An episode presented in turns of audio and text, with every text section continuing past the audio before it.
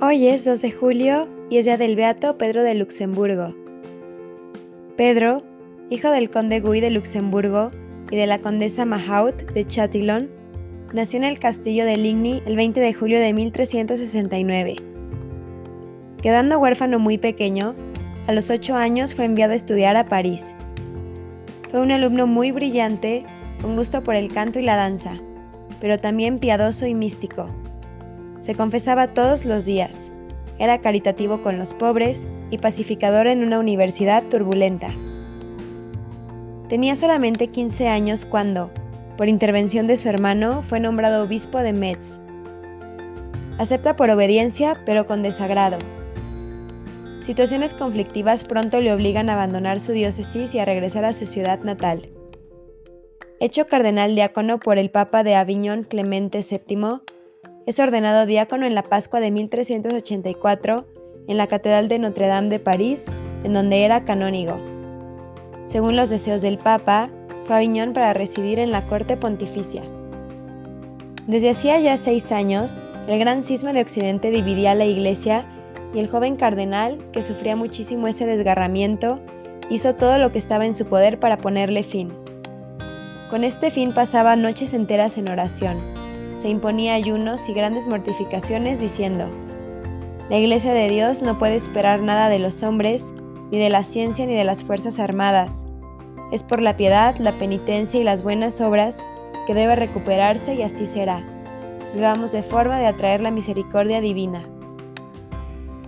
Marcado por el sufrimiento y por una débil salud, profesaba tan gran devoción por la pasión y la cruz de Cristo que, un día, le valió la gracia de una visión estática de Jesús crucificado.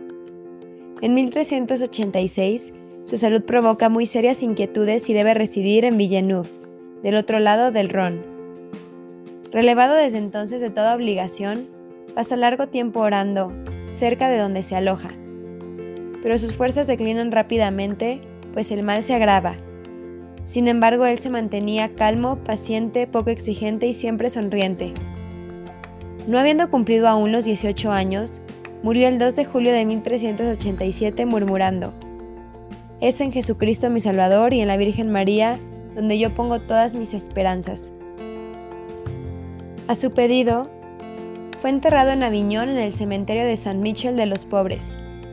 Enseguida sobre su tumba se multiplicaron los milagros y su reputación de santidad no deja de crecer, ocasionando la apertura del proceso de canonización. Sin embargo, por diversas vicisitudes históricas, no fue beatificado hasta el 9 de abril de 1527 por el Papa Clemente VII. Sus reliquias, conservadas hasta la Revolución en la iglesia del convento de los Celestinos, edificado para guardarlas, se veneran desde 1854 en una iglesia de Aviñón.